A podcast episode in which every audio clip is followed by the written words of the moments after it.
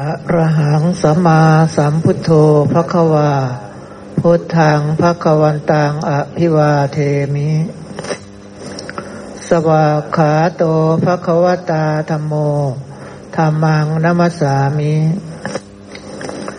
สุปฏิปันโนภควโตสาวกสังโฆสังฆังนะมามินะโมตัสสะภะคะวะโตอะระหะโตสัมมาสัมพุทธัสสะนะโมตัสสะภะคะวะโตอะระหะโตสัมมาสัมพุทธัสสะ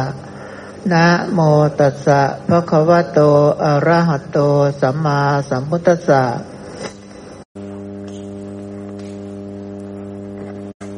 กราบสวัสดีทุกท่านนะครับ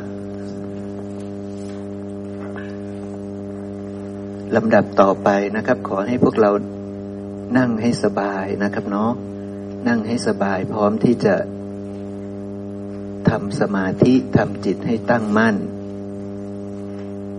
มีอารมณ์อันเดียวอยู่กับลมหายใจนะครับ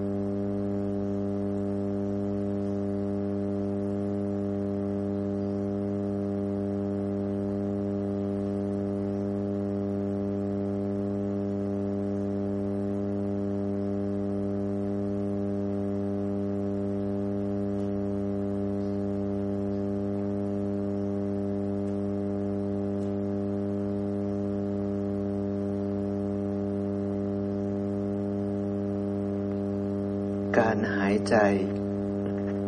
ก็คือกายสังขารนะครับขณะที่เราหายใจเข้าหายใจออกก็คือกายสังขารก็คือการปรุงแต่งกาย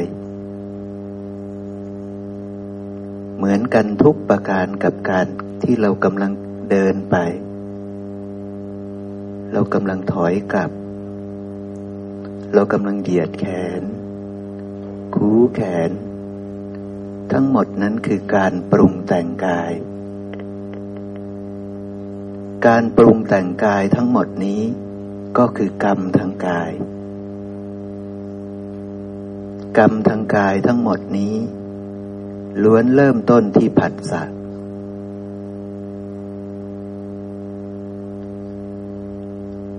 กายนี้นั่งอยู่สบายกายนี้ไม่เดือดร้อนมากการหายใจเข้าหายใจออกที่เกิดขึ้นจึงเป็นลักษณะที่ผ่อนคลายสบาย ผ่านกระบวนการที่มีผัสสะในกายนี้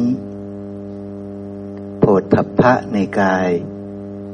บอกว่าสบายๆดีเป็นโผฏฐัพพะที่ไม่รุนแรงกระทบกับกายนี้ที่นั่งอยู่สบายๆเกิดเป็นผัสสะทางกายมีกิริยารู้แจ้งเกิดเป็นผัสสะเกิดอทุกขมสุขเวทนาหรือออกไปในลักษณะเป็นสุขเวทนาก็แล้วแต่ความเร่าร้อนไม่มากมายนักเกิดการปรุงแต่งที่ไม่เร่าร้อนมากนักอาจจะได้จิตชนิดที่เป็นโมหะคือความไม่รู้แจ้งจึงเกิดการกระทำออกมาด้วยการหายใจสบายๆหายใจอย่างปกติแต่ถ้าเกิดว่ามีโผฏฐัพพะที่รุนแรงเกิดขึ้นในกายนี้เช่นเรากำลังไปยกของหนักๆกายนี้ก็จะเกิดทุกข์สัญญาว่ากำลังยกของหนักก็เกิดขึ้นเพราะฉะนั้นจะเกิดการปรุงแต่งจิตให้เกิดการหายใจที่ลึกขึ้นแรงขึ้นเพราะฉะนั้นการหายใจคือกายสังขารการหายใจเกิดจากจิตการหายใจเกิดจากการปรุงแต่งการหายใจเกิดจากสัญญาคือความหมายรู้ในร่างกายในสิ่งที่เข้ามาถูกต้องกายการหายใจผ่านกระบวนการความรู้สึกคือเวทนาการหายใจผ่านผัสสะเกิดขึ้นผ่านกระบวนการที่ชื่อว่าผัสสะการหายใจอาศัยกายนี้ถ้าไม่มีกายนี้ก็ไม่มีการหายใจเพราะฉะนั้นการหายใจเข้าการหายใจออกคือกายสังขารอย่างนี้เหมือนกันทุกประการกับการปรุงแต่งกายอื่นๆอย่างเช่นเรากำลังเดินก็คือการปรุงแต่งกายเราเหยียดแขนคู่แขนคือการปรุงแต่งกายถูกสั่งด้วยจิตทั้งสิ้นเกิดจากจิตที่มีราคะก็ได้เกิดจากจิตที่มีโทสะก็ได้เกิดจากความไม่รู้แจ้งก็ได้เพราะฉะนั้นถ้าเรากำลังหายใจเข้าหายใจออกแต่ไม่รู้แจ้งแม้กระทั่งลมหายใจไม่รู้แจ้งแม้กระทั่งกายนี้ไม่รู้แจ้งวิญญาณที่เกิดขึ้นไม่รู้แจ้งผัสสะที่เกิดขึ้นไม่รู้แจ้งเวทนาที่เกิดขึ้นไม่รู้แจ้งอะไรเลยจิตที่เกิดขึ้นย่อมวิปลาสขณะที่พระพุทธเจ้าท่านนั่งหายใจเหมือนเราท่านรู้ชัดในกายนี้ท่านรู้ชัดลมหายใจที่ต้องสูดหายใจเข้าไปธรรมชาติของลมมันก็ตั้งอยู่ออกซิเจนที่อยู่รอบๆตัวเราเขาก็อยู่อย่างนั้นแต่กายนี้พระองค์รู้ชัดว่ามันอาศัยธาตุลมคือออกซิเจนจึงตั้งอยู่ได้หวังประโยชน์เกื้อกูลแก่กายนี้จึงมีการปรุงแต่งสูดลมหายใจเข้าดันลมหายใจออกนี่คือกิริยารู้แจ้งที่พระศาสดาท่านกำหนดรู้ท่านรู้ว่ากายนี้เป็นของปรุงแต่งปรุงขึ้นจากดินน้ำไฟและลมที่ท่านกำลังสูดเข้าไปท่านรู้ชัดว่าลมเองก็เป็นของปรุงแต่ง ออกซิเจนที่อยู่รอบๆตัวเราเป็นของปรุงแต่งอาจจะผลิตขึ้นได้จากต้นไม้ที่อยู่รอบๆตัวเราอีกทีหนึ่งเริ่มเดิมทีอาจจะเป็นคาร์บอนไดออกไซด์ที่เราหายใจออกไปต้นไม้เอาดูดซึมซับเอาคาร์บอนไดออกไซด์เหล่านั้นไปปรุงแต่งให้กลายเป็นใบไม้ต้นไม้กิ่งไม้ผลไม้ทั้งหลายแล้วก็ขับธาตุออกซิเจนออกมาขับธาตุลมออกมาขณะที่เข้าไปเป็นคาร์บอนไดออกไซด์ขณะขับออกมาเป็นออกซิเจนแล้วออกซิเจนหรือธาตุลมเหล่านั้นพระพุทธเจ้าก็หายใจเข้าไปเพราะพระองค์รู้ชัดว่ากายนี้เป็นของปรุงแต่งปรุงจากดินน้ำไฟลมถ้าไม่อาศัยลมกายนี้ตั้งอยู่ไม่ได้กายนี้ไม่เที่ยงอย่างนี้หนอกายนี้เกิดจากดินน้ำไฟและลมคือออกซิเจนอันไม่เที่ยงกายนี้ย่อมไม่เที่ยงตาหูจมูกลิ้นกายเป็นเช่นนี้เป็นสิ่งที่ไม่เที่ยงเกิดขึ้นแล้วย่อมสิ้นไปเสื่อมไปคลายไปและดับไปเป็นธรรมดาแปรผันเป็นอย่างอื่นไปเป็นปกติสิ่งใดก็ตามที่มีทั้งความเกิดขึ้นแล้วต้องดับไปถ้าเราไปยึดสิ่งนั้นว่าเป็นเราเป็นของเราเป็นอัตตาของเราเรากำลังยึดสิ่งที่ไม่มีตัวตนเรากำลังยึดสิ่งที่เกิดขึ้นแล้วดับไปนั้นว่าเป็นตนเรากำลังวิปลาส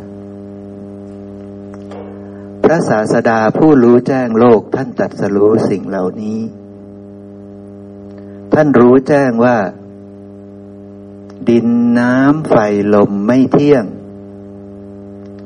เกิดขึ้นแล้วต้องแปรผันเป็นอย่างอื่นดับไปสิ้นไปนั่นก็คือดินน้ำไฟลมเหล่านี้เป็นทุกข์ตาหูจมูกลิ้นกายนี้ปรุงจากดินน้ำไฟลมดินน้ำไฟลมทั้งหมดนั้นไม่เที่ยงปรุงขึ้นมาแล้วก็แปรผันเป็นอย่างอื่นตั้งอยู่ไม่ได้ดังนั้นตาหูจมูกลิ้นกายของเราอันปรุงจากดินน้ำไฟลมก็ย่อมเป็นเหมือนดินน้ำไฟลมทุกประการคือเกิดขึ้นมาแล้วถูกปรุงแต่งแล้วย่อมมีความสิ้นไปเสื่อมไปคลายไปเป็นธรรมดาพระเจ้าท่านตรัสรู้เรื่องเหล่านี้ท่านรู้แจ้งโลกแบบนี้ขณะที่ท่านนั่งหายใจอยู่แบบนี้เหมือนกันกับพวกเราท่านรู้แจ้งทุกสิ่งทุกอย่างท่านรู้ว่านี้คือทุกข์ทั้งสิ้นแต่พวกเราขณะที่เรานั่งหายใจเข้าหายใจออกเราไม่รู้อะไรเลยเรารู้แค่ว่าเรากำลังหายใจเข้าหายใจออกเพราะฉะนั้นปัญญาเรายังไม่มีความรู้แจ้งโลกเรายังไม่มีเราจะสิ้นทุกข์ไม่ได้ลำดับต่อไปผมจะกล่าวถึงเหตุปัจจัยที่ทำให้เราต้องเวียนว่ายตายเกิด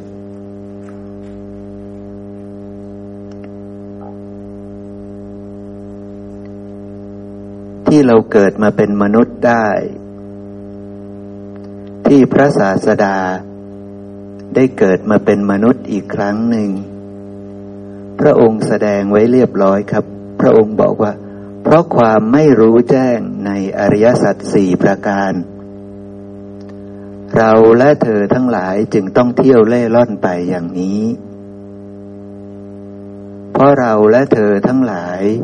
ไม่รู้แจ้งในอริยศีลอริยสมาธิอริยปัญญาอริยวิมุตติไม่รู้ทางปฏิบัติให้ถึงความสิ้นทุกข์นั่นเองเราและเธอทั้งหลายจะต้องเที่ยวเล่ร่อนไปอยู่อย่างนี้เพราะฉะนั้นหมายความว่าอัตภาพก่อนของพระศาสดาคือเป็นเทวดาชั้นดุสิตเทวดาตนนั้นก็ยังประกอบด้วยความไม่รู้แจ้งในทุกข์ไม่รู้ว่าตาหูจมูกลิ้นกายใจเป็นทุกข์ไม่รู้อะไรเลยเช่นเดียวกันพวกเราทุกคนได้มาเกิดเป็นมนุษย์คราวนี้ในอัตภาพก่อนของทุกท่านก็มีความไม่รู้แจ้งเหมือนพระองค์ทุกประการไม่รู้ว่าตาหูจมูกลิ้นกายใจเป็นทุกข์และอีกประการหนึ่งเราไม่เข้าใจว่าขณะที่เรานั่งหายใจเข้าหายใจออกอยู่นี้มีผัสสะเกิดขึ้นมีเวทนาเกิดขึ้นมีสัญญาเกิดขึ้นมีความรู้เกิดขึ้นมีการปรุงแต่งมีการตัดสินสิ่งที่เข้ามากระทบเกิดขึ้นมีจิตเกิดขึ้นเราไม่รู้จักสิ่งเหล่านี้เลยมีการแสดงออกทางกายหรือวาจาหรือใจเกิดขึ้นเราไม่รู้เรื่องพวกนี้เลยเราไม่รู้เลยว่ากรรมเกิดขึ้นทุกขณะที่มีผัสสะเพราะฉะนั้นตลอดการยาวนานของเราทั้งหลายตลอดการยาวนานของสมัยพระพุทธเจ้าที่ท่านเป็นเทวดาก็ดีเป็นอะไรอะไรมาก็ดีนั้นล้วนมีกรรมสั่งสมไว้เกิดขึ้นมากมายแต่เพราะไม่รู้แจ้งโลกยังประกอบด้วยอวิชชาเป็นปัจจัยเพราะมีกรรมสั่งสมไว้มากมายกรรมทั้งหมดนั้นยังให้วิบากไม่หมดยังไม่สิ้นกรรมตายแล้วต้องไปต่อถ้าทำกรรมดีไว้มากตายแล้วควรไปรับวิบากดีนั้นคือเข้าถึงสุคติได้แต่ถ้าเป็นคนทุศีลมากทำกรรมชั่วไว้มากตายแล้วสมควรไปทุกขติวินิบาตนรกเพราะยังมีกรรมเหลือเป็นปัจจัยตายแล้วต้องเกิดอีกเพราะยังไม่รู้แจ้งเป็นปัจจัยตายแล้วต้องเกิดอีกเมื่อไม่รู้แจ้งทุกคราวที่ผัสสะเกิดขึ้นแล้วไม่รู้แจ้งจิตวิปลาสย่อมเกิดขึ้นเพราะสัญญาวิปลาสจิตย่อมวิปลาสผัสสะแล้วไม่รู้แจ้งจิตย่อมวิปลาสทิฏฐิย่อมวิปลาสแต่พระพุทธเจ้าผัสสะเกิดขึ้นแล้วรู้แจ้งโลกทุกครั้งไปจิตจึงไม่วิปลาสทิฏฐิจึงไม่วิปลาส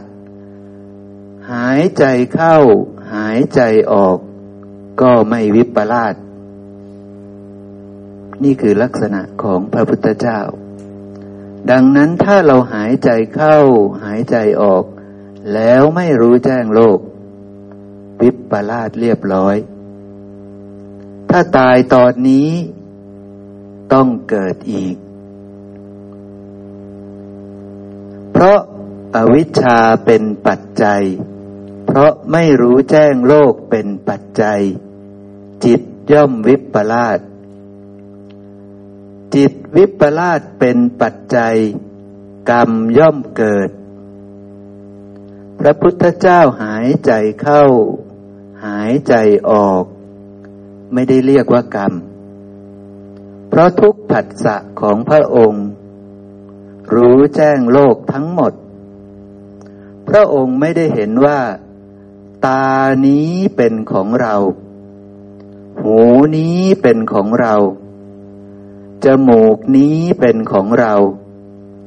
ลิ้นนี้เป็นของเรากายนี้เป็นของเรา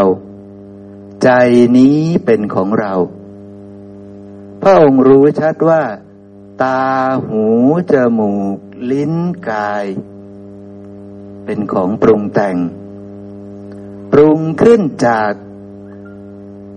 มหาภูตรูปสี่เกิดจากบิดามารดามาอยู่ร่วมกันบิดามีอสุจิ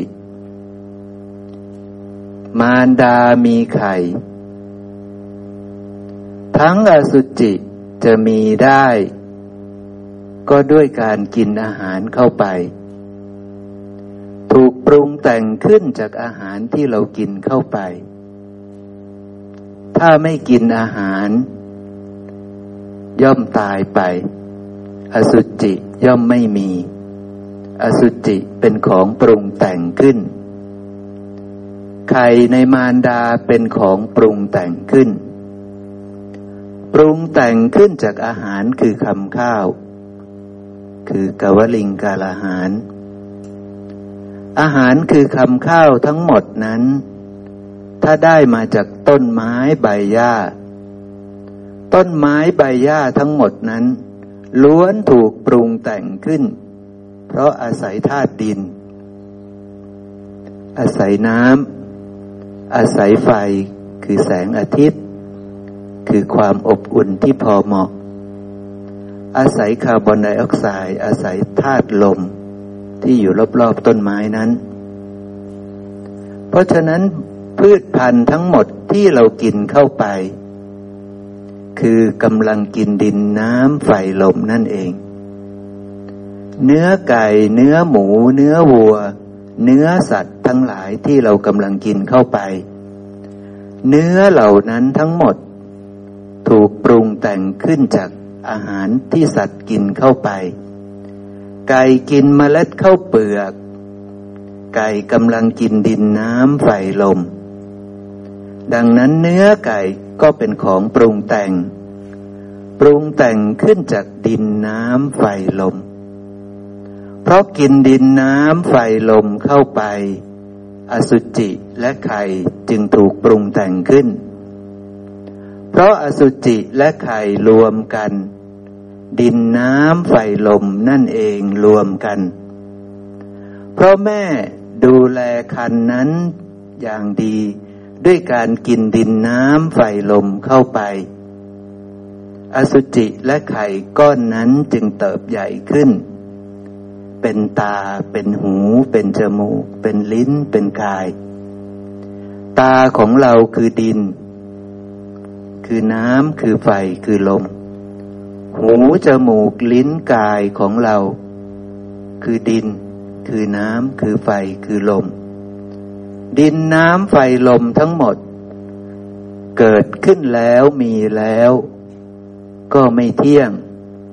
สิ้นไปเสื่อมไปคลายไปแปรผันเป็นอย่างอื่นทั้งสิ้น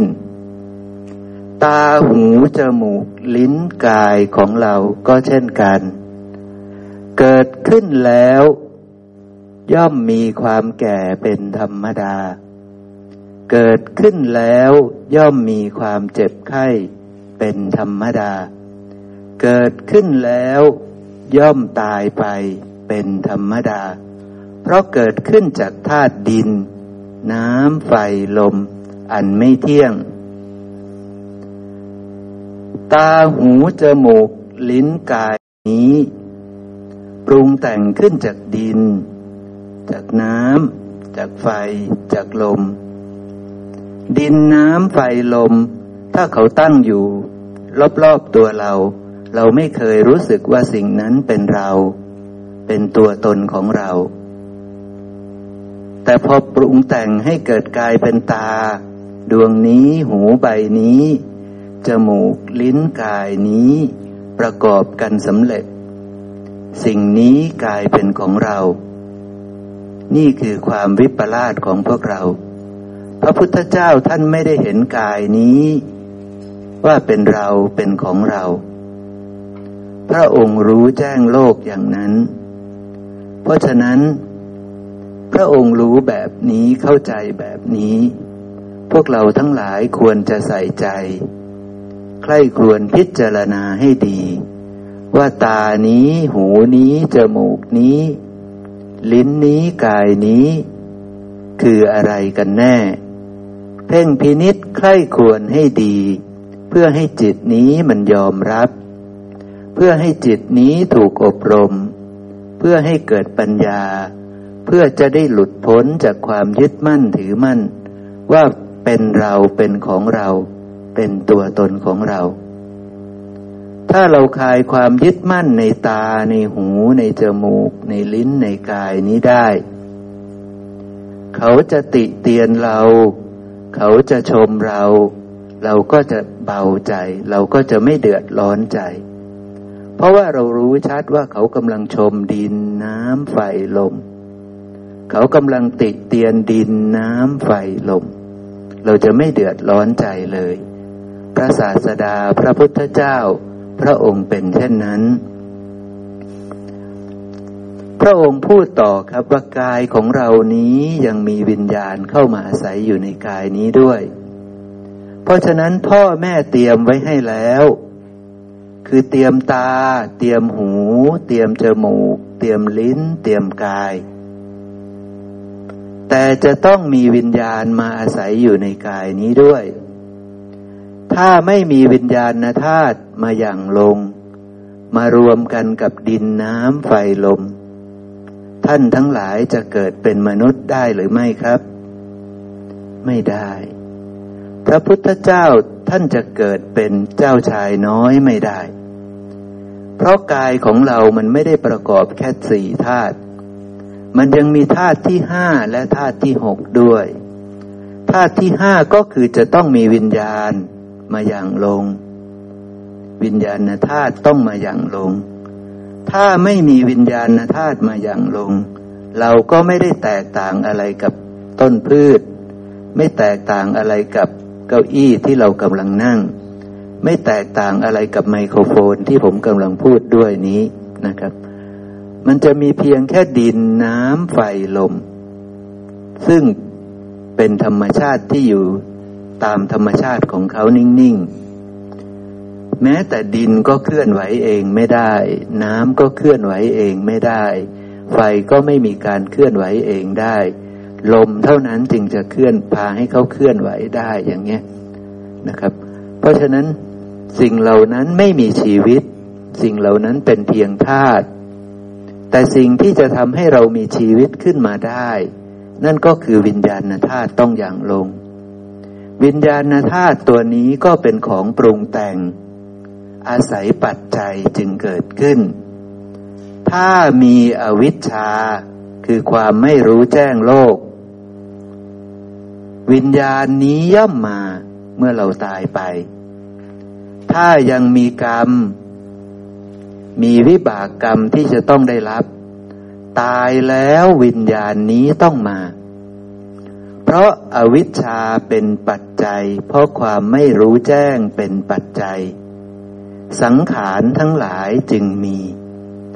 ขณะที่เราหายใจเข้าหายใจออกเพราะไม่รู้แจ้งอะไรเลยไม่รู้แจ้งกายนี้ไม่รู้แจ้งลมที่กำลังสูดเอาเข้าไปไม่รู้แจ้งอะไรเลยสังขารทั้งหลายคือกรรมย่อมเกิดขึ้นกรรมขณะที่เราหายใจเข้าหายใจออกนั่นก็คือกรรมเรียบร้อยแล้วขณะที่เราเหยียดแขนคู้แขนนั่นก็คือกรรมเรียบร้อยแล้ว ขณะที่เราเดินไปถอยกลับนั่นก็คือกรรมเรียบร้อยแล้วกรรมเหล่านั้นต้องมีวิบากทั้งสิ้นเพราะไม่รู้แจ้งเป็นปัจจัยต้องไปเกิดเป็นสัตว์ที่โง่เง่าต่อไปดังนั้นเราควรจะมากำหนดรู้ในสิ่งที่พระเจ้าท่านตรัสรู้ท่านพาสัตว์ทั้งหลายให้รู้แจ้งโลกเราจึงจะต้องใส่ใจให้รู้แจ้งโลกอย่างที่พระศาสดาท่านได้รู้แล้วเพราะสังขารเป็นปัจจัยคือกรรมได้เกิดแล้วแม้แต่ขณะที่เรานั่งหายใจอยู่นี้กรรมก็เกิดขึ้นแล้วครับเพราะความไม่รู้นั่นเองเนาะมันทำให้กรรมนี้เกิดขึ้นถ้าเราตายลงขณะนี้มีระเบิดลงขณะนี้ตายกันทุกคนทุกคนในที่นี้จะได้เกิดใหม่เพราะยังมีกรรมเป็นปัจจัยเพราะสังขารเป็นปัจจัยวิญญาณจะเข้ามาทันทีวิญญาณนั้นจะมาอนุเคราะห์ให้เราได้ไปเกิดในภพใหม่ให้ได้มีนามรูปใหม่ต่อไปนะครับเนาะเพราะสังขารเป็นปัจจัยวิญญาณจึงมีวิญญาณอันนี้ก็คือวิญญาณธาตุวิญญาณอันนี้ก็คือวิญญาณอาหารวิญญาณอันนี้ก็คือวิญญาณที่จะไปหยั่งลงถ้าไปเกิดเป็นมนุษย์พ่อแม่ก็เตรียมดินน้ำไฟลมไว้วิญญาณตัวนี้ก็จะไปหยั่งลงให้ได้ไปเกิดเป็นสัตว์คือมนุษย์ถ้าทำแต่กรรมชั่วไว้เยอะเบียดเบียนคนอื่นไว้เยอะตายแล้วก็อาจจะไปเกิดในครรภ์ของสุนัขพ่อแม่ของสุนัขก็เตรียมดินน้ำไฟลมไว้เพราะกรรมชั่วเป็นปัจจัยวิญญาณชั่วๆจึงมีวิญญาณชั่วๆนั้นก็จะไปหยั่งลงในท้องสุนัขเพื่อให้เธอได้รับวิบากกรรมอันเผ็ดร้อนคือการเบียดเบียนที่เธอได้กระทำไว้เพราะวิญญาณเป็นปัจจัยนามรูปจึงปรากฏเกิดขึ้นนั่นคืออัตภาพใหม่ปรากฏขึ้นได้ด้วยอาการอย่างนี้พอเกิดขึ้นแล้วเราก็มีตามีหูมีจมูกมีลิ้นมีกายมีใจครบถ้วนทั้งหมดนี้เป็นของปรุงแต่งตาหูจมูกลิ้นกายปรุงแต่งจากดินน้ำไฟลมปรุงแต่งจากอาหารคือคำข้าวส่วนใจขณะที่วิญญาณธาตุไปหยั่งลงอายตนะนี้จึงจะเกิดขึ้นได้อายตนะคือใจ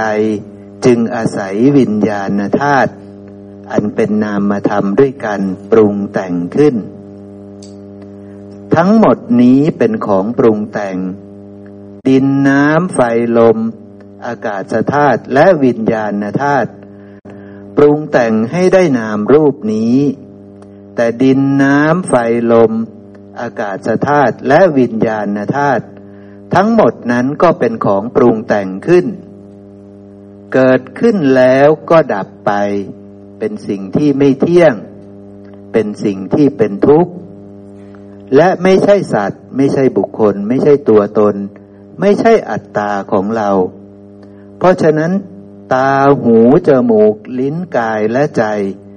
ย่อมไม่เที่ยงย่อมเป็นทุกข์ย่อมไม่ใช่อัตตาของเรา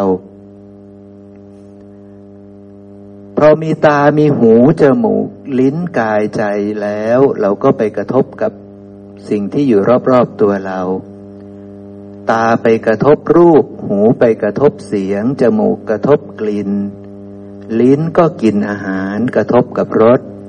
กายก็ถูกต้องโผฏฐัพพะใจก็ไปกระทบกับ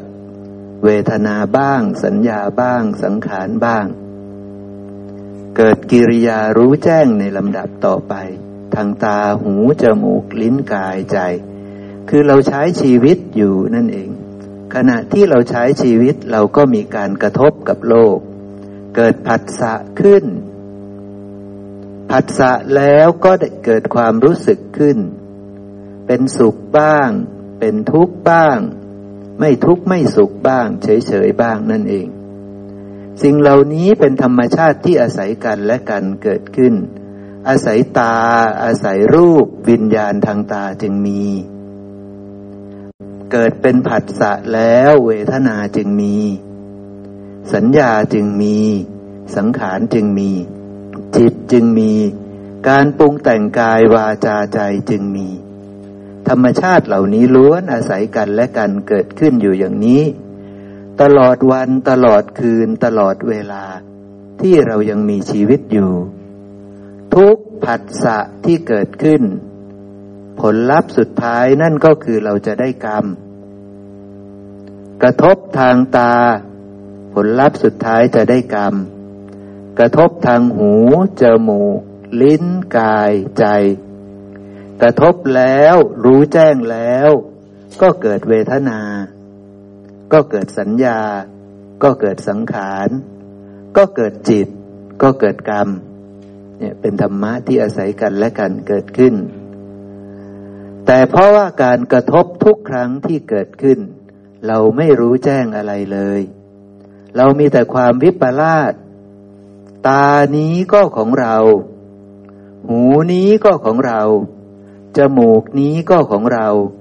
ลิ้นนี้ก็ของเรากายนี้ก็ของเราใจนี้ก็ของเราอันนี้ของเราอันนั้นก็ของเราวิญญาณที่รู้แจ้งนี้ก็ของเรา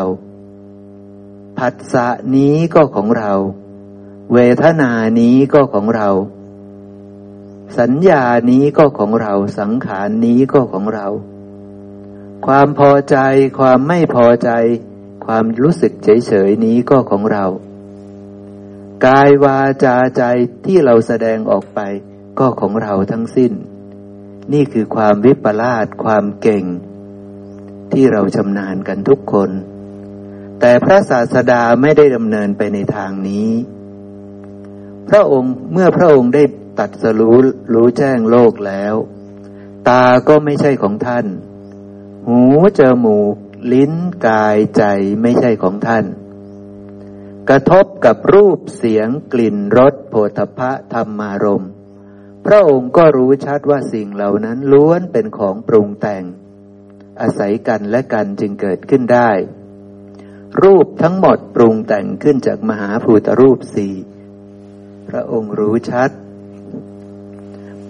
พระองค์รู้แจ้งโลกทั้งหมดทั้งปวงรู้ชัดตาหูจมูกลิ้นกายใจ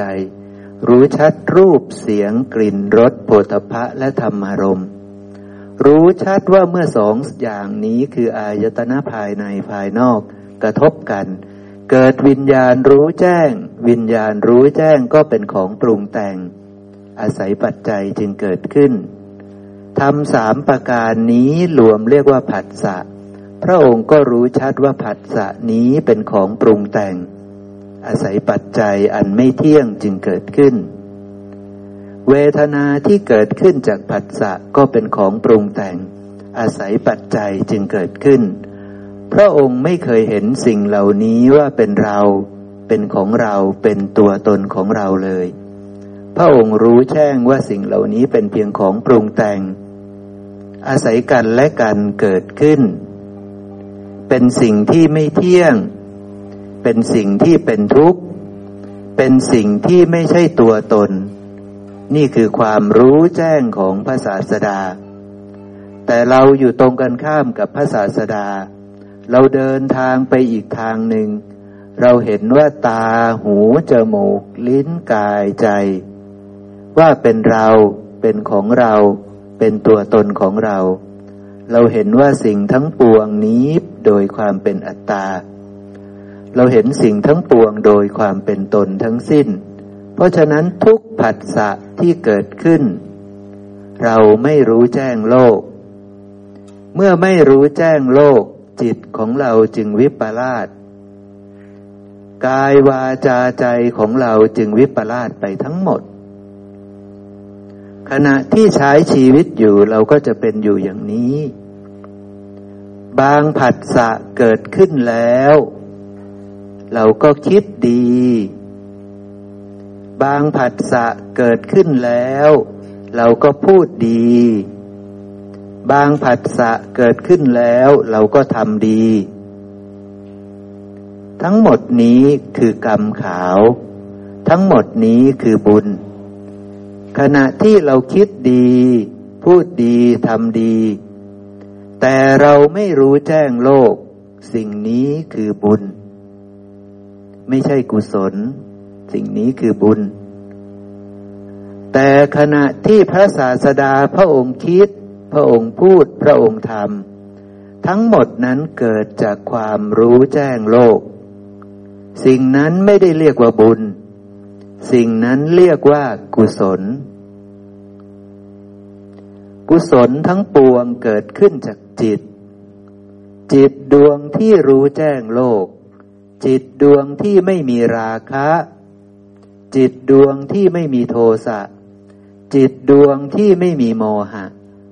กายวาจาใจที่เกิดขึ้นจากจิตเหล่านี้คือกุศล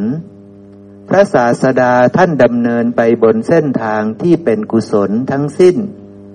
แต่พวกเราทั้งหลายผู้ยังไม่รู้แจ้งโลก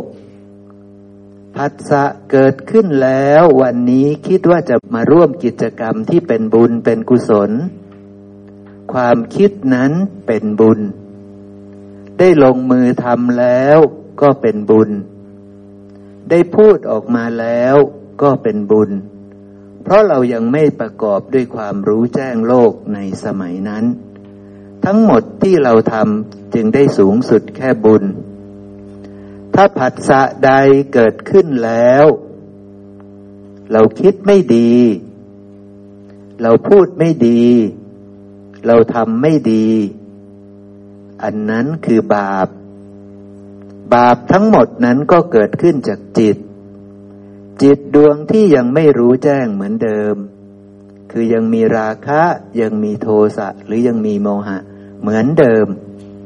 เพราะฉะนั้นความไม่รู้แจ้งมันลำบากอย่างนี้ความไม่รู้แจ้งสูงสุดจะทำให้เราได้บุญความไม่รู้แจ้งต่ำลงมาจะทำให้เราได้บาปความไม่รู้แจ้งถ้าปานกลางก็จะทำให้เราได้ทำทั้งบุญและบาปชีวิตของเราเกิดมาแล้วถ้าเราไม่รู้แจ้งเราจะทำสิ่งต่างๆได้เพียง3สิ่งนี้เท่านั้นคือทำบาปหยาบช้าที่สุดคือทำลูกผสมทั้งบุญและบาปและก็สูงสุดที่เราจะทำได้คือทำบุญเหล่านี้พระศาสดาของเราท่านเรียกว่าทางดำเนินไปสู่ความทุกข์ทางดำเนินไปสู่การเวียนว่ายตายเกิดออกจากทุกข์นี้ไม่ได้เพราะว่าไม่ว่าจะเป็นบุญไม่ว่าจะเป็นทั้งบุญและบาปไม่ว่าจะเป็นบาปสิ่งเหล่านั้นคือกรรมทั้งสิ้นถ้ายังมีกรรมอยู่อย่างนี้ตายแล้วย่อมเกิดอีกไม่อาจจะพ้นจากทุกข์ไปได้ชาตินี้ทำบุญมากชาตินี้เป็นคนดีมากชาติหน้าก็อาจจะได้ไปเป็นเทวดาแต่ชาติหน้าจบแล้วต่อไปก็อาจจะไปเป็นสัตว์นรกก็ได้เพราะบุญเราทำไว้แค่นี้ความดีเราทำไว้แค่นี้เป็นต้นนะครับนะเพราะฉะนั้นหากพวกเราทั้งหลายปรารถนาความพ้นทุกข์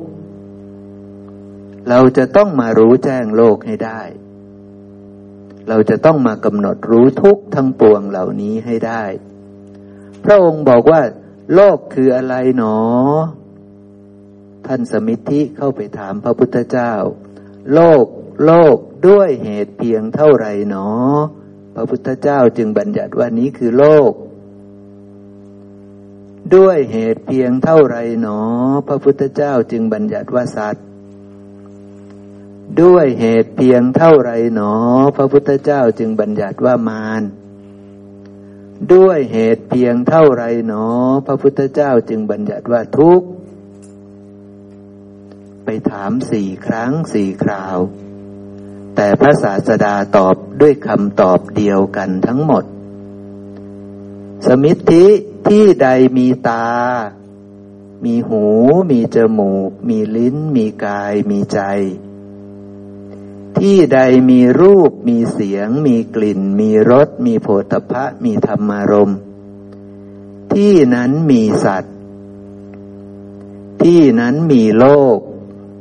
ที่นั้นมีมารที่นั้นมีทุกข์เพราะฉะนั้นพวกเราทั้งหลายคือมารคือสัตว์คือทุกข์คือโลกถ้าอยากจะรู้แจ้งโลกก็รู้จักตัวเองเสียรู้จักตาหูจมูกลิ้นกายใจนี้เสียรู้ความจริงของเขาซะความจริงของตาหูจมูกลิ้นกายใจคือเขาเป็นเพียงของปรุงแต่งของสร้างขึ้นปรุงแต่งขึ้นปรุงขึ้นจากดินอันไม่ใช่ของใครปรุงขึ้นจากน้ำอันไม่ใช่ของใครปรุงขึ้นจากไฟอันไม่ใช่ของใครปรุงขึ้นจากธาตุลมอันไม่ใช่ของใครปรุงขึ้นจากวิญญาณธาตุอันเป็นของปรุงแต่งขึ้นอีกทีหนึ่งปรุงขึ้นจากอากาศธาตุที่เรามาตั้งอยู่นี้เพราะฉะนั้นตัวเราทั้งหมดเป็นเพียงของปรุงแต่งปรุงจากธาตุทั้งหกนี้แต่ธาตุทั้งหกนั้นก็เป็นของที่ปรุงแต่งขึ้นอาศัยปัจจัยจึงเกิดขึ้นมีลักษณะคือมันไม่เที่ยงทั้งหมดเกิดขึ้นแล้วมันก็แปรผันเป็นอย่างอื่นแตกสลายไปเป็นอย่างอื่นเพราะฉะนั้นกายของเราทั้งหมดนี้ตาหูจมูกลิ้นกายและใจทั้งหมดนี้ย่อมมีลักษณะเหมือนวัตถุดิบที่เอามาสร้างขึ้นนั่นแหละคือมันจะไม่เที่ยงมันจะแตกสลายไปมันจะหมดไปสิ้นไปเสื่อมไปคลายไปดับไปเป็นธรรมดาและทั้งหมดนั้นไม่ใช่อัตตาไม่ใช่ตัวตนไม่สามารถที่จะยึดมั่นถือมั่นได้ว่าเป็นเราเป็นของเราเป็นตัวตนของเราเพราะความจริงของเขาเป็นเช่นนั้นนั่นเองเนาะเพราะฉะนั้นถ้าเราใส่ใจเพ่งพินิจพิจารณาฟังดูแล้วถูกต้องหรือไม่สิ่งที่พระเจ้าบอกสอนเป็นจริงหรือไม่เอาไปใส่ใจสักนิดหนึ่งไปเพ่งพินิจพิจารณาดูให้ดีเพื่ออะไรเพื่อจะคลายความยึดมั่นถือมั่นในสิ่งทั้งหลายทั้งปวงนี้ว่าเป็นเรานะเป็นของเรานะเป็นตัวตนของเรานะเมื่อเราคลายออกได้ใครจะเอาดีมาให้ใครจะเอาร้ายมาให้เราจะไม่เดือดร้อนใจเพราะเรารู้ชัดว่าดีที่เขาเอามาให้นั้นก็เป็นของปรุงแต่งมีแล้วก็ต้องแตกสลายไปเรานี้ก็เป็นของปรุงแต่งเกิดมาแล้วก็ต้องแตกสลายไปทุกสิ่งทุกอย่างเป็นของไม่เที่ยงทุกสิ่งทุกอย่างเหล่านี้ไม่น่ายินดีทุกสิ่งทุกอย่างเหล่านี้เป็นทุกข์ดีนั้นก็เป็นทุกข์ดังนั้นไม่น่ายินดีเลยเพราะทั้งหมดทั้งปวงนี้ไม่เที่ยงต้องดับไปสิ้นไปเสื่อมไปนั่นเองเนาะเพราะฉะนั้นไม่ว่าเขาจะเอาดีมาให้เอาร้ายมาใส่เราก็จะไม่เดือดร้อนใจเพราะเรารู้ชัดว่ามันเป็นของปรุงแต่งขึ้นเขาว่าเราไม่ดีเพราะเขามีความรู้เช่นนั้นเขามีทิฏฐิเช่นนั้นเขาจึงได้พูดออกมาอย่างนั้นสิ่งนั้นเป็นเพียงของปรุงแต่งอาศัยกันและกันเกิดขึ้นถ้าเราไปยึดมั่นว่าเขากำลังว่าเราเขากำลังเบียดเบียนเราเราก็กำลังมีตัวมีตนเราก็กำลังเห็นเขาเป็นตัวเป็นตนเราไม่ได้เห็นความจริงของสิ่งนั้นเราไม่ได้เห็นความจริงของสิ่งนี้เราเห็นสิ่งนั้นเป็นตัวเป็นตนเป็นคนไม่ดีมาว่าเราเห็นเราเป็นตัวเป็นตนเป็นคนดีอย่ามาว่าเราอย่างเงี้ยเป็นต้นเรากำลังวิปลาสแต่ขณะที่เราไปตำหนิติเตียนพระพุทธเจ้าพระองค์ไม่ได้เดือดร้อนใจอะไรเลย เพราะพระองค์รู้ว่าสิ่งที่เรากำลังพูดนี้เสียงนี้เป็นเพียงของปรุงแต่งอาศัยปัจจัยจึงเกิดขึ้นอาศัยความไม่มีปัญญาของเรานั่นแหละที่ไปตำหนิติเตียนท่านอาศัยความไม่รู้แจ้งของเรานั่นแหละที่ไปติเตียนคนอื่นเขาอาศัยความวิปลาสของเรานั่นแหละที่ไปว่าร้ายให้คนอื่นเขามันเป็นลักษณะอย่างนี้มันเป็นของปรุงแต่งขึ้นอย่างนี้พระองค์รู้แจ้งชัดว่าเสียงนี้เป็นของปรุงแต่งเกิดจากความไม่มีปัญญาเกิดจากสัญญาวิปลาสเกิดจากผัสสะเกิดจากจิตที่วิปลาสจึงมีกายจึงมีวาจาจึงมีใจเบียดเบียนผู้อื่นเบียดเบียนตนเองด้วยนะครับเนาะเพราะฉะนั้นพระองค์รู้แจ้งอย่างนี้ว่าสิ่งนั้นเป็นเพียงของปรุงแต่งอาศัยกันและกันจึงเกิดขึ้นพระองค์รู้ชัดว่าสิ่งนี้ก็เป็นเพียงของปรุงแต่งอาศัยกันและกันเกิดขึ้นประกอบขึ้นจากธาตุทั้งหกพระองค์ไม่ได้เห็นตัวพระองค์เป็นบุคคลเป็นตัวตนเป็นเราเป็นเขาเพราะฉะนั้นพระองค์จึงไม่เดือดร้อนใจเลยแต่พวกเราทั้งหลายเมื่อมีคนชมเราก็จะดีใจเมื่อมีคนว่าร้ายให้เราก็จะเสียใจนั่นเป็นเพราะเราไม่รู้แจ้งโลกดังนั้นถ้าเรารู้เรื่องราวเหล่านี้แล้วเราก็ควรจะใส่ใจในสิ่งที่ผมพูดไปนะครับเนาะว่าบัดนี้ผัสสะนี้ที่เราเกิดราคะก็ดีที่เราเกิดโทสะก็ดีที่เราเกิดโมหะก็ดีเนี่ยแล้วเราพูดออกไปเราแสดงออกไปเนี่ยมันคือกุศลหรือมันคืออกุศลมันเป็นทางที่พระพุทธเจ้าท่านดำเนินไปหรือเป็นทางที่ปุถุชนดำเนินไปเราต้องพิจารณาให้ดีเราต้องระลึกรู้ให้ได้เราต้องรู้ชัดว่าอะไรคือกุศลอะไรคืออกุศลถ้าเมื่อใดก็ตามที่กระทบกับโลกแล้วไม่รู้แจ้งโลกอะไรจะเกิดหนออกุศลจะเกิดจิตวิปลาสจะเกิดจิตที่มีราคะจะเกิดจิตที่มีโทสะจะเกิดจิตที่มีโมหะจะเกิดถ้าเขาพูดดีพูดชมความสุขจะเกิดเวทนาที่เป็นสุขจะเกิดสัญญาจำได้หมายรู้ว่าเขาชมเราเขายกย่องเราจะเกิดการปรุงแต่งไปตามความสุขที่เกิดขึ้นตามคำชมที่เรารู้ว่าเขากำลังชมเราเนี่ยจะเกิดขึ้นสังขารจะเกิดขึ้นอย่างนี้จิตก็จะเกิดขึ้นคือจิตมีราคะจะเกิดขึ้นจิตวิปลาสเกิดขึ้นความเป็นคนบ้าจะเกิดขึ้นตอนนี้นะครับเช่นเดียวกันถ้าเขาด่าเราเราก็เกิดทุกขเวทนาเกิดขึ้นสัญญาจำได้ว่านี่เขาด่าเราไอ้ตัวนี้ไม่ดีกำลังด่าเราเนี่ยก็เกิดขึ้นสัญญาวิปลาสกำลังเกิดขึ้นการปรุงแต่งไปตามทุกขเวทนาที่เกิดขึ้นสัญญาที่วิปลาสเป็นตัวเป็นตนขึ้นมาเนี่ยก็จะเกิดขึ้นการปรุงแต่งไปตามสองสิ่งนี้คือทุกขเวทนาที่เกิดขึ้นสัญญาว่าเขาด่าเราที่เกิดขึ้นเนี่ยก็จะทำให้ได้ผลคือได้จิตมีโทสะได้ความโกรธนี่คือเราจะเป็นบ้าด้วยอาการอย่างนี้ถ้าเราไม่รู้แจ้งเมื่อไหร่เราจะเป็นบ้าทันทีเลยบ้าคิดว่าเป็นตัวเป็นตนบ้าคิดว่าเขาด่าเราจริงๆบ้าคิดว่าเขาชมเราจริงๆนั่นเองเราจะบ้าเมื่อบ้าแล้วบางทีเราก็ทำบุญคือพูดดีกับเขาถ้าเขาชมเราทำดีกับเขานี่คือบุญถ้าบ้าแล้วโกรธเราก็จะทำบาปคือพูดไม่ดีกับเขาแสดงอาการไม่ดีกับเขาทำร้ายเขาเนี่ย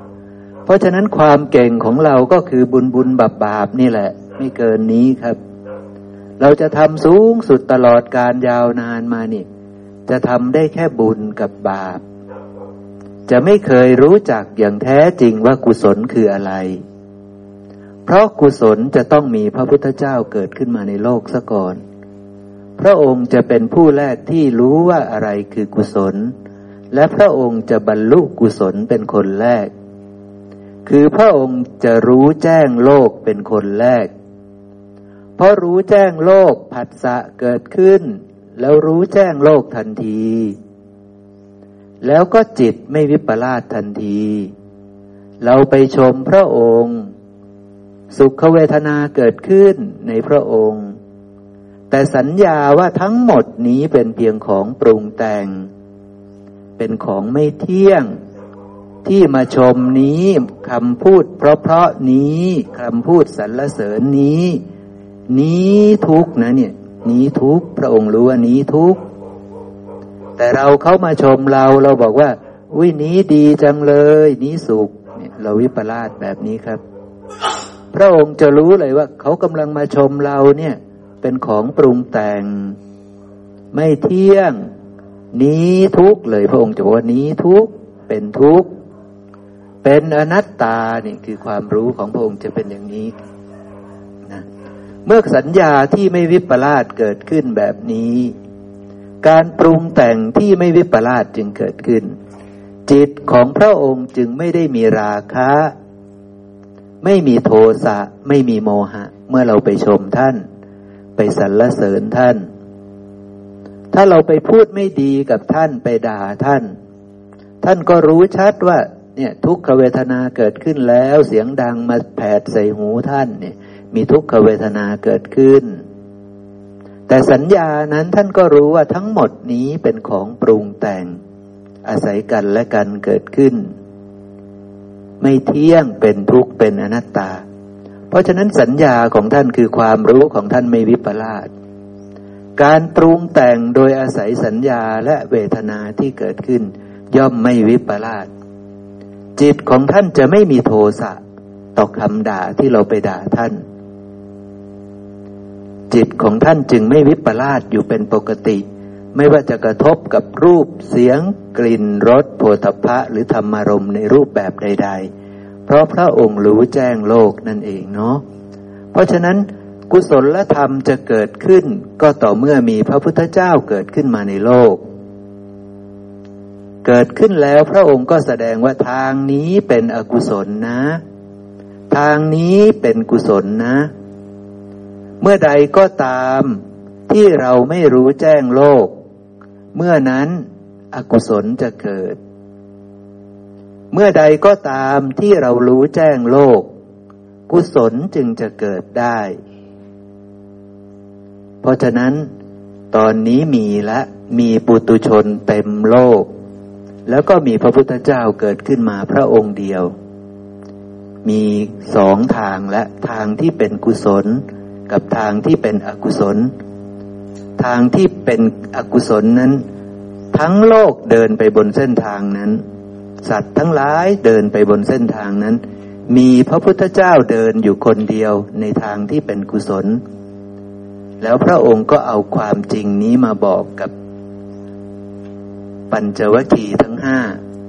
ปัญจวัคคีย์ทั้งห้าก็เริ่มรู้พอแสดงธรรมปุ๊บปัญจวัคคีย์ทั้งห้าเริ่มบรรลุธรรมท่านอัญญาโกณทัญญะบรรลุธรรมก่อนรู้แล้วเข้าใจแล้วว่าทั้งหมดนี้มีแต่ของปรุงแต่งฝั่งนี้มีแต่ของปรุงแต่งตาหูจมูกลิ้นกายใจเป็นของปรุงแต่งรูปเสียงกลิ่นรสโผฏฐัพพะธรรมารมณ์เป็นของปรุงแต่งอาศัยกันเกิดขึ้นไม่เที่ยงเป็นทุกข์เป็นอนัตตาเข้าใจชัดแล้วมีความรู้ชัดเจนแล้ว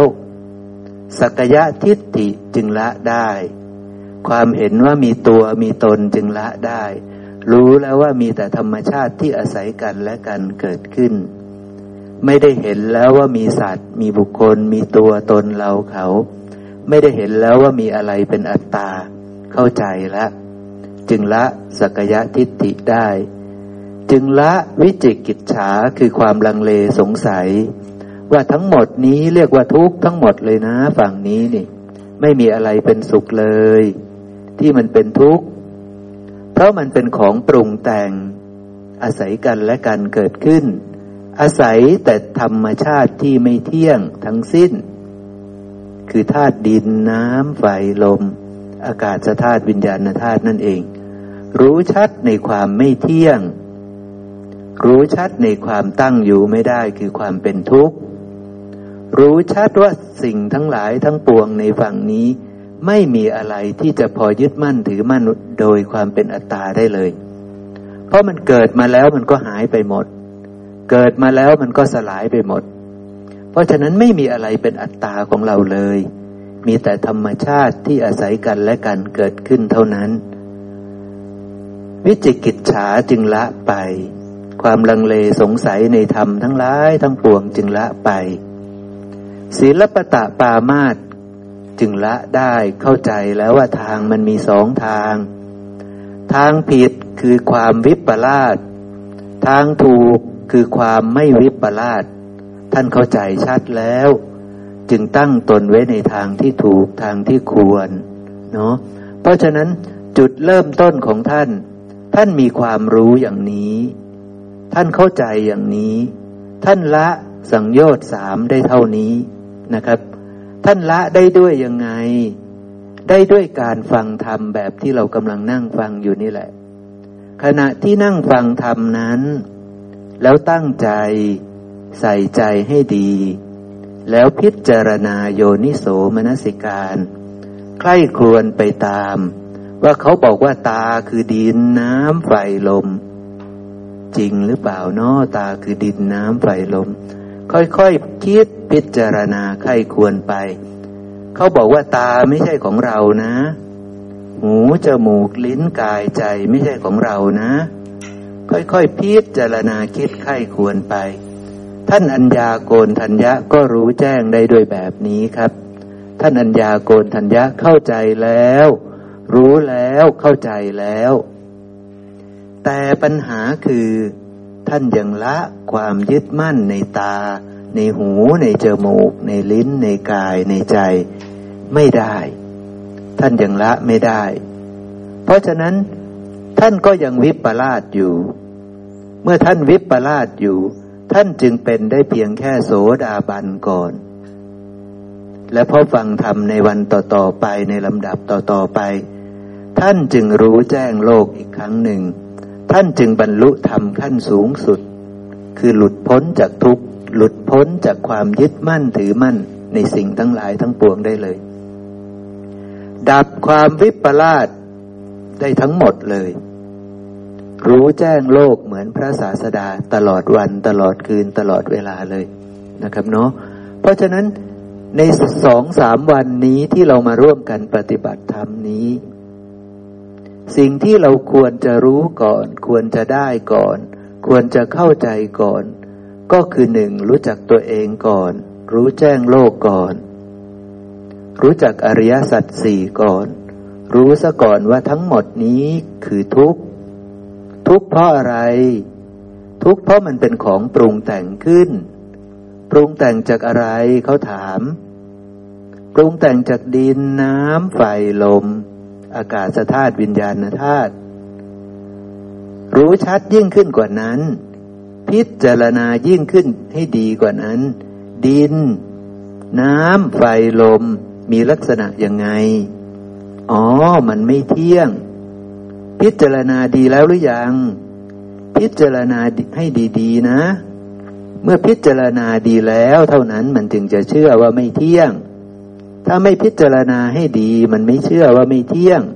เพราะฉะนั้นต้องพิจารณาให้ดีๆวิญญาณธาตุล่ะเข้าใจมันชัดเจนหรือยังแจ่มแจ้งในวิญญาณธาตุหรือยังวิญญาณธาตุเป็นของปรุงแต่งไหมปรุงแต่งจากอะไรตอบได้ไหมเข้าใจไหมเชื่อไหมเลื่อมใสไหมว่าวิญญาณธาตุเป็นของปรุงแต่งว่าวิญญาณธาตุไม่เที่ยงว่าวิญญาณธาตุเป็นทุกข์ ว่าวิญญาณธาตุเป็นอนัตตาเพราะฉะนั้นไม่พิจารณาจะไม่รู้ไม่มนสิการจะไม่รู้ต้องมนสิการให้แยบคายจึงจะรู้ได้ว่าวิญญาณธาตุคืออะไรเกิดจากปัจจัยปรุงแต่งอย่างไรไม่เที่ยงอย่างไรเป็นทุกข์อย่างไรเป็นอนัตตาอย่างไรเราต้องเพ่งพินิจพิจารณาให้ดีนี่คือธรรมชาติที่พระเจ้าบอกว่ากฎเหล่านี้คือกฎอิทัปปัจจยตาหลักปฏิจจสมุปบาทเนี่ยมันเป็นธรรมอันลึกซึ้งบัณฑิตเท่านั้นจึงจะรู้ได้ปุถุชนทั้งหลายผู้ยินดีในอาลัยพอใจในอาลัยเนี่ยจะไม่มีทางรู้ได้เลยพระองค์จึงน้อมไปที่จะไม่แสดงธรรมเพราะว่าในบรรดาคนทั้งหลายร้อยคนที่มานั่งฟังอาจจะมีแค่คนเดียวที่รู้แจ้งอย่างนี้เป็นต้นพระองค์บอกว่ามันรู้ได้ยากเห็นได้ยากพระองค์น้อมไปที่จะไม่แสดงธรรมเนาะมันเป็นเรื่องอย่างนั้นเพราะฉะนั้นที่ผมอธิบายให้พวกเราฟังนี้เราจะรู้เลยว่ามันสลับซับซ้อนและมันยุ่งยากถ้าเราไม่ตั้งใจฟังให้ดีเราไม่ใส่ใจเราไม่มีทางที่จะรู้แจ้งได้แต่ถ้าเราตั้งใจฟังให้ดีใส่ใจเราก็มีโอกาสที่จะรู้แจ้งได้น้อมใจเชื่อได้ว่าตาหูจมูกลิ้นกายเป็นของปรุงแต่งของสร้างขึ้นสร้างจากอะไรค่อยๆพิจารณาไปใช่ไหมครับเราก็จะรู้แจ้งได้ว่ามันปรุงแต่งจากดินน้ำไฟลมจริงๆใจล่ะมาจากไหนอ๋อใจนี่ต้องรอวิญญาณธาตุมาหยั่งลงถ้าวิญญาณธาตุไม่หยั่งลงสัตว์จะไม่ปรากฏเกิดขึ้นชีวิตใหม่จะไม่ปรากฏเกิดขึ้นแต่เพราะว่ามีเหตุมีปัจจัยวิญญาณนั้นจึงเกิดขึ้นเหตุปัจจัยนั้นก็คือสัตว์ในอัตภาพก่อนนั้นตายลงแต่ตายลงแบบไม่รู้แจ้งโลกตายลงแบบยังมีอวิชชาตายลงแบบยังมีจิตวิปลาส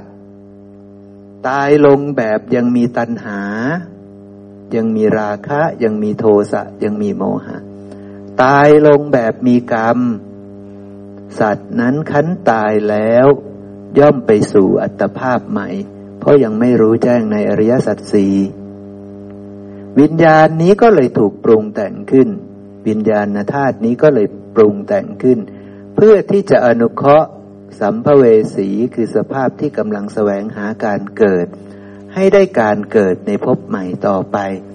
มาอย่างลงรวมกันกับมหาภูตรูปสี่ที่มารดาบิดาได้ปรุงแต่งไว้ให้รวมกันแล้วจึงกลายเป็นตาหูจมูกลิ้นกายใจที่สมบูรณ์สมบูรณ์แล้วก็มาใช้ชีวิตถ้ายังไม่รู้แจ้งโลกอยู่ทุกผัสสะมีแต่ความวิปลาสคือไม่รู้แจ้งโลกจิตวิปลาสย่อมเกิดขึ้นคือราคะคือโทสะคือโมหะย่อมเกิดขึ้นทิฏฐิที่วิปลาสคือกรรมทางใจย่อมเกิดขึ้นก่อนเพื่อนกรรมทางใจเกิดบางคราวกรรมทางวาจาก็เกิดตามบางคราวกรรมทางกายก็เกิดตามบาปอกุศลทั้งปวงก็ย่อมเกิดขึ้นเพราะความไม่รู้แจ้งโลกเป็นปัจจัยสัญญาวิปลาสจิตจึงวิปลาสกายวาจาใจจึงวิปลาสวิปลาสได้รูปแบบไหนบ้างทำบุญก็ได้ทำบาปก็ได้ทำทั้งบุญและบาปก็ได้ทั้งหมดนี้เรียกว่าวิปลาสเรียกว่าอกุศลจะเกิดกุศลได้ต้องรู้แจ้งโลกต้องเดินตามหลังพระพุทธเจ้าไปผัสสะแล้วเรายังไม่รู้แจ้งในทันทีให้ระลึกได้ก่อนสมมุติเหตุการณ์ว่าสามีพูดไม่ดีกับเราเราโกรธ ถ้าปุตุชนก็อาจจะไม่มีปัญญาแก้ไขอะไรเลยอาจจะทะเลาะวิวาทกันหรืออาจจะไปปรึกษาหาลือคนนี้คนนั้นช่วยแก้ปัญหาช่วยระบายออกไปร้องรำทำเพลงไปทำโน่นทำนี่ไปดูหนังดูทีวีนี่คือทางออกของปุถุชนนะครับแต่ทีนี้อริยบุคคลจะเป็นอย่างนี้ครับเกิดความโกรธขึ้นในจิตในใจก็รู้ชัดว่านี้คืออกุศลนี้คือความวิปลาสเกิดขึ้นแล้วในจิตในใจระลึกได้ทำไมระลึกได้หนอเพราะมีความศรัทธาในพระพุทธเจ้าเพราะมีฉันทะที่อยากจะใส่ใจในคำสอนของพระพุทธเจ้าที่อยากจะพ้นทุกข์เพราะมีความเพียรที่จะละบาปอกุศลเพียรที่จะบรรลุกุศลจึงใส่ใจในคำสอนของพระศาสดาเอาสิ่งที่ได้ยินได้ฟังนี้ไปใส่ไว้ในใจแล้วขุดขึ้นออกมาใช้งานเมื่อบาปอกุศลที่ชัดเจนเกิดขึ้นคือโทสะเกิดขึ้นก็ระลึกรู้ได้ว่าเราวิปลาสแล้วหนอบาปอกุศลได้เกิดขึ้นกับเราแล้วหนอเราเดินทางผิดแล้วหนอเราไม่ได้เดินไปตามพระศาสดาผู้ที่เราศรัทธาแล้วหนอระลึกรู้ได้ว่านี้คืออกุศลเนี่ยคือสัมมาทิฏฐิก็เกิดขึ้นเรียบร้อยเพราะสัมมาทิฏฐิเรื่องหนึ่งก็คือเรื่องรู้ชัดว่าอะไรคือกุศลอะไรคืออกุศล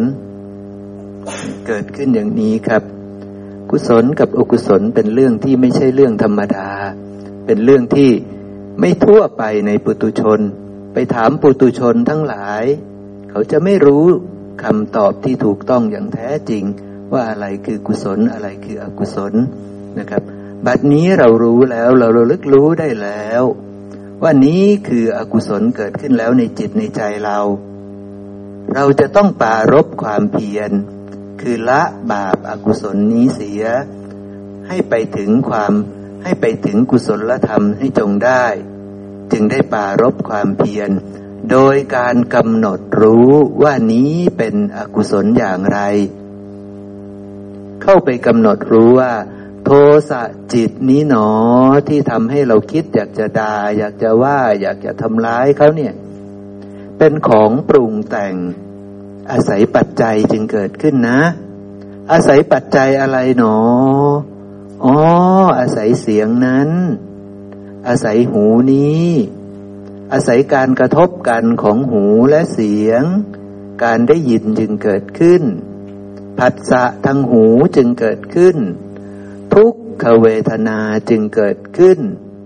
สัญญาวิปลาสว่าเขาติเตียนเราเขาเบียดเบียนเราจึงเกิดขึ้นการปรุงแต่งว่าเขาว่าเราไม่ดีอย่างนี้อย่างนั้นเราดีจะตายเนี่ยจึงเกิดขึ้นความโกรธจึงเกิดขึ้นสิ่งนี้เป็นเพียงธรรมชาติที่อาศัยกันและกันเกิดขึ้นอาศัยกายนี้คือตาหูจมูกลิ้นกายใจอันเป็นของปรุงแต่งอันไม่เที่ยงอันเป็นทุกข์อันเป็นอนัตตาอาศัยเสียงอันเป็นของปรุงแต่งจากมหาภูตรูปสี่นั้นเป็นของไม่เที่ยงเป็นทุกข์เป็นอนัตตาความโกรธที่เกิดขึ้นเกิดจากสิ่งที่ไม่เที่ยงเป็นทุกข์เป็นอนัตตาความโกรธนี้จะเที่ยงได้อย่างไรจะเป็นสุขได้อย่างไรแล้วมันใช่อัตตาของเราจริงๆหรือเมื่อมนสิการพิจารณาให้แยบคายขณะนั้นชื่อว่าได้เดินมรรคขณะนั้นชื่อว่าได้สัมมาสังกัปปะสัมมาทิฏฐิเกิดขึ้นตอนที่เราระลึกรู้ได้ว่านี้คืออกุศล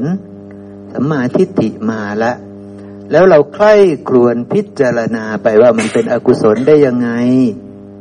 เราก็รู้ชัดว่ามันเป็นเพียงของปรุงแต่งพิจารณาไปเรื่อยๆเรื่อยๆเรื่อยๆก็รู้ชัดในความไม่เที่ยงก็รู้ชัดในความเป็นทุกข์ก็รู้ชัดในความเป็นอนัตตาเมื่อรู้ชัดแล้วจึงหลุดพ้นไม่ยึดมั่นอะไรๆในโลก ไม่ยึดมั่นว่ามีเรามีของเรามีตัวตนของเราไม่ยึดมั่นกายนี้ทั้งหมด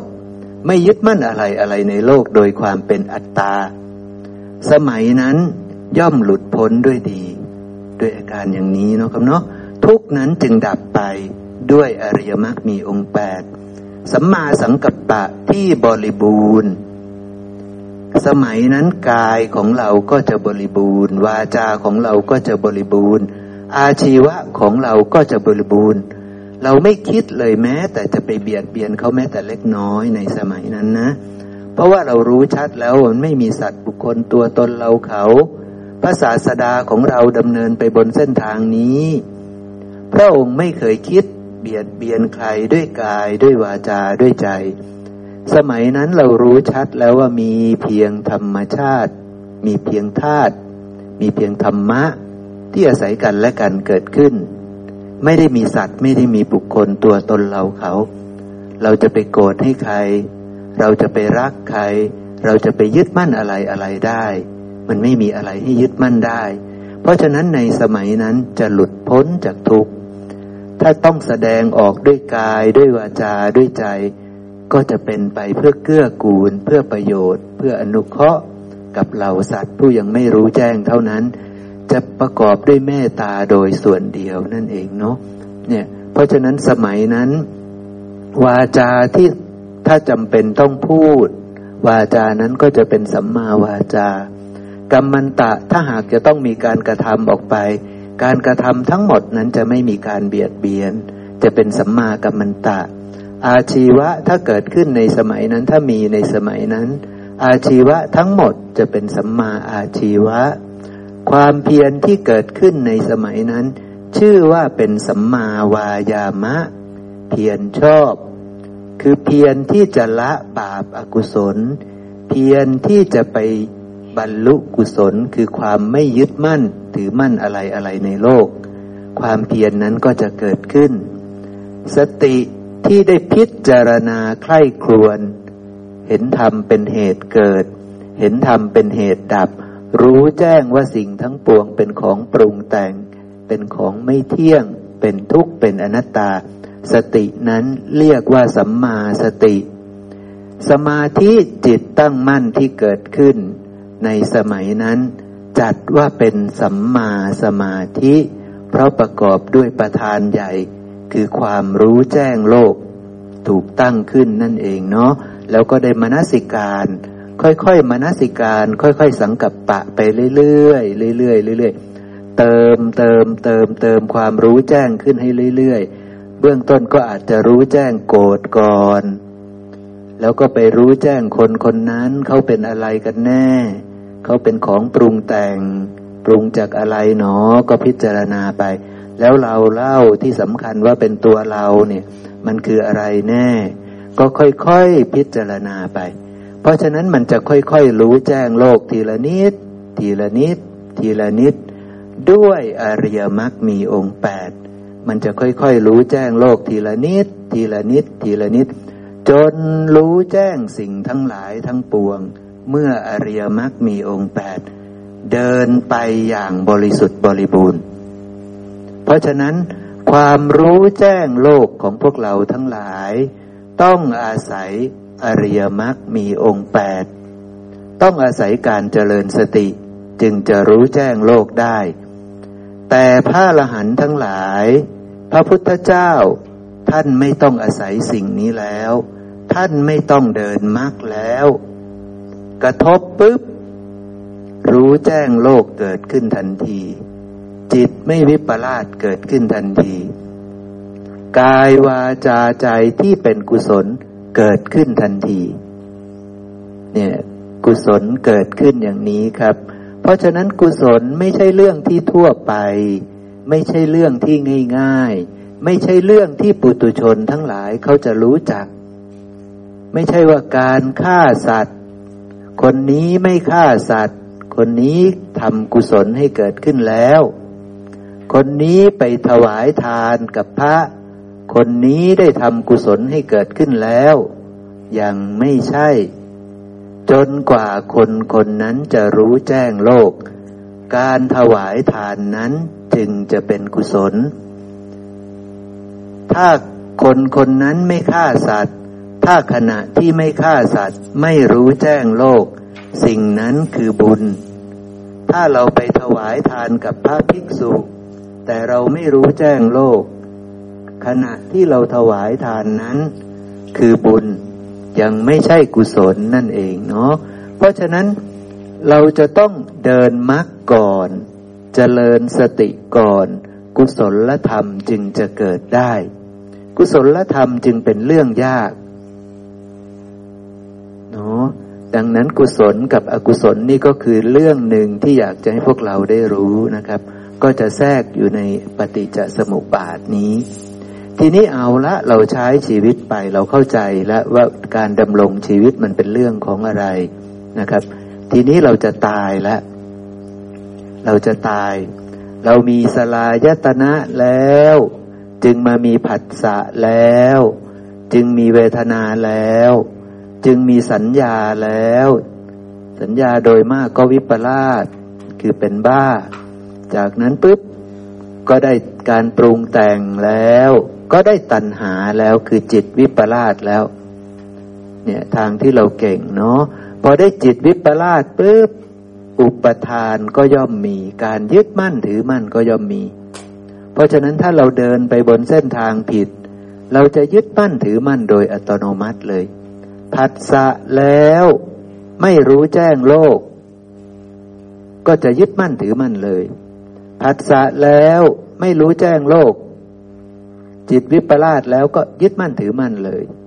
ผัสสะแล้วไม่รู้แจ้งโลกจิตวิปลาสก็ยึดมั่นถือมั่นไปเรื่อยๆเรื่อยๆเรื่อยๆสั่งสมอุปธิไว้สั่งสมอุปธิไว้อันนี้ก็ยึดว่าเป็นของเราแพะแกะไก่ช้างโคม้าลาทาสหญิงทาสชายภรรยาคนที่หนึ่งคนที่สองสามีคนนี้คนนี้คนนี้ก็ยึดเอาไว้ยึดไว้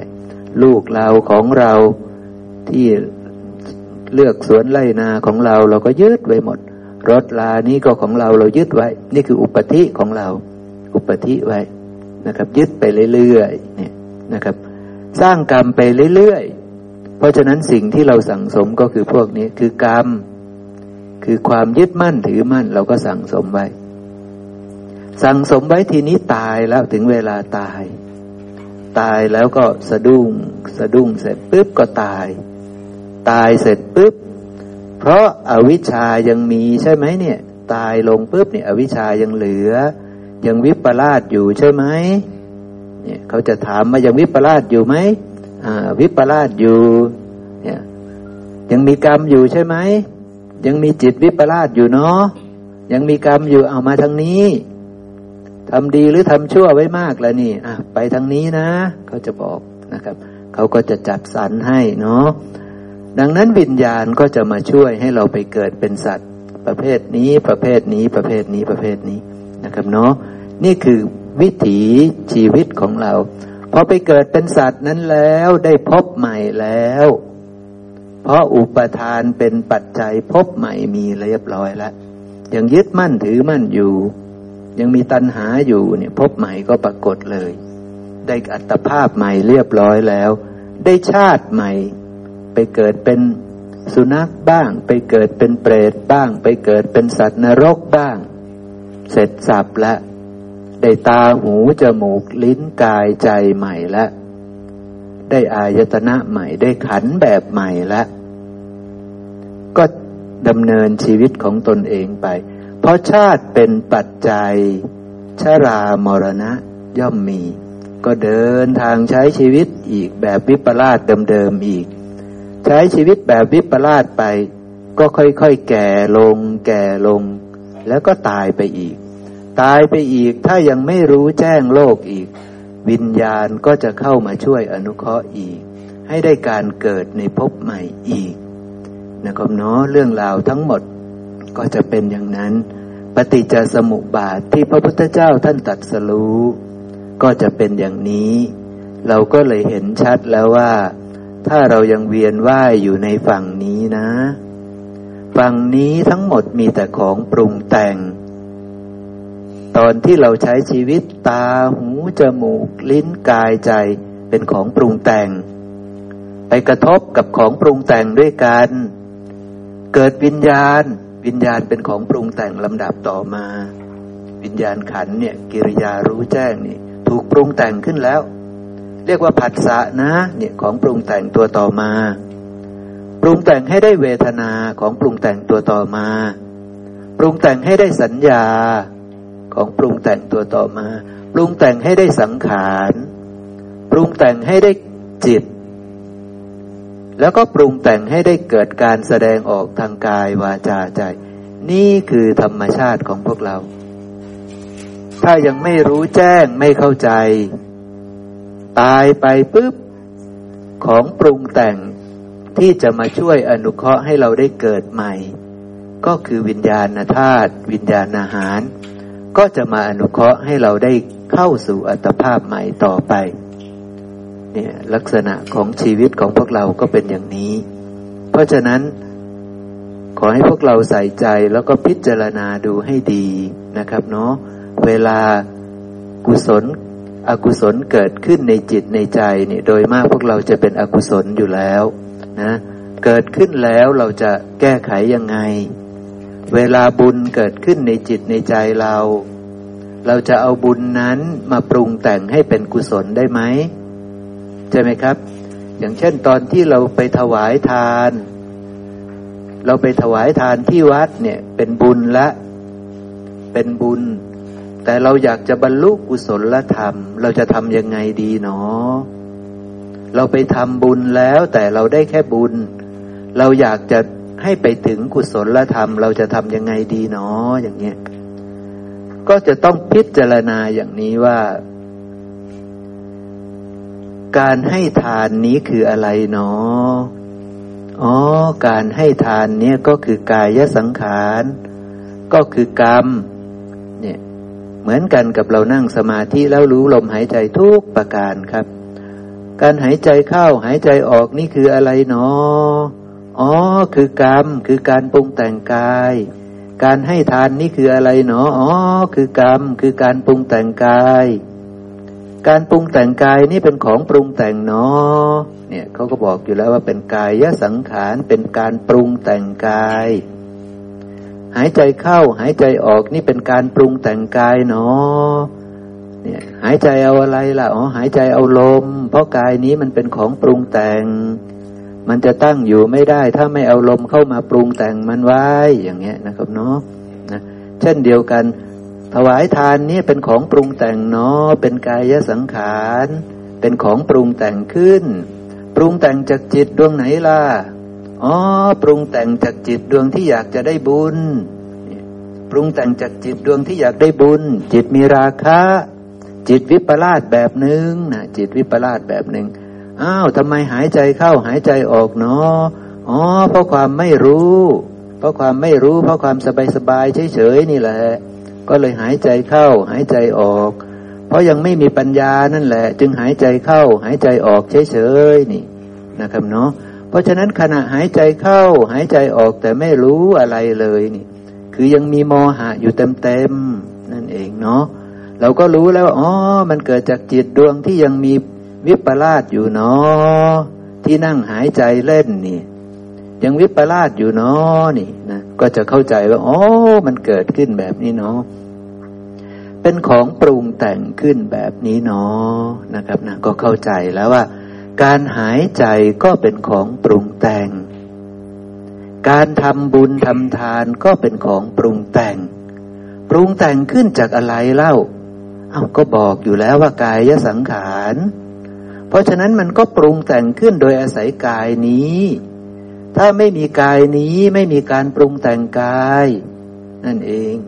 เพราะมันมีก้อนดินน้ำไฟลมนี้แหละมันมีกายนี้แหละจึงมีการหายใจเพื่อให้กายมันตั้งอยู่ได้เนี่ยเราก็จะเข้าใจอ๋อมันเป็นเรื่องแบบนี้เนาะกายนี้มันจะตั้งอยู่ไม่ได้ถ้ามันไม่หายใจนะครับนะเช่นเดียวกันที่มาทำบุญเนี่ยก็เพราะว่ากายนี้มันอยากได้บุญ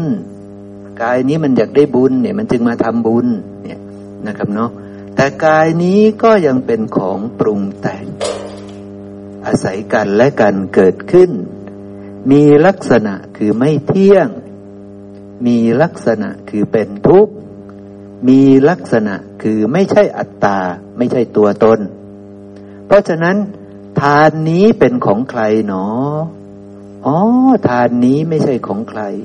ไม่ใช่ของเราไม่ใช่ตัวตนของเราเป็นเพียงสิ่งปรุงแต่งอาศัยกันและกันเกิดขึ้นเป็นสิ่งที่ไม่เที่ยงเป็นสิ่งที่เป็นทุกข์เป็นสิ่งที่เป็นอนัตตาสมัยนั้นเรายึดมั่นถือมั่นอะไรอะไรในโลกไหมครับสมัยนั้นเราจะไม่ยึดมั่นถือมั่นอะไรอะไรในโลกด้วยอาการอย่างนี้เนาะเพราะฉะนั้นการที่จะไปบรรลุกุศลธรรมนั้นไม่ใช่เรื่องง่ายๆแต่การที่จะไปทำบุญยากเกินไปไหมครับไม่ยากการทำบุญน่ะไม่ยากการทำบาปยากไหมครับไม่ยากแต่การจะทำกุศลธรรมให้เกิดขึ้นยากหรือง่ายครับยากเนาะ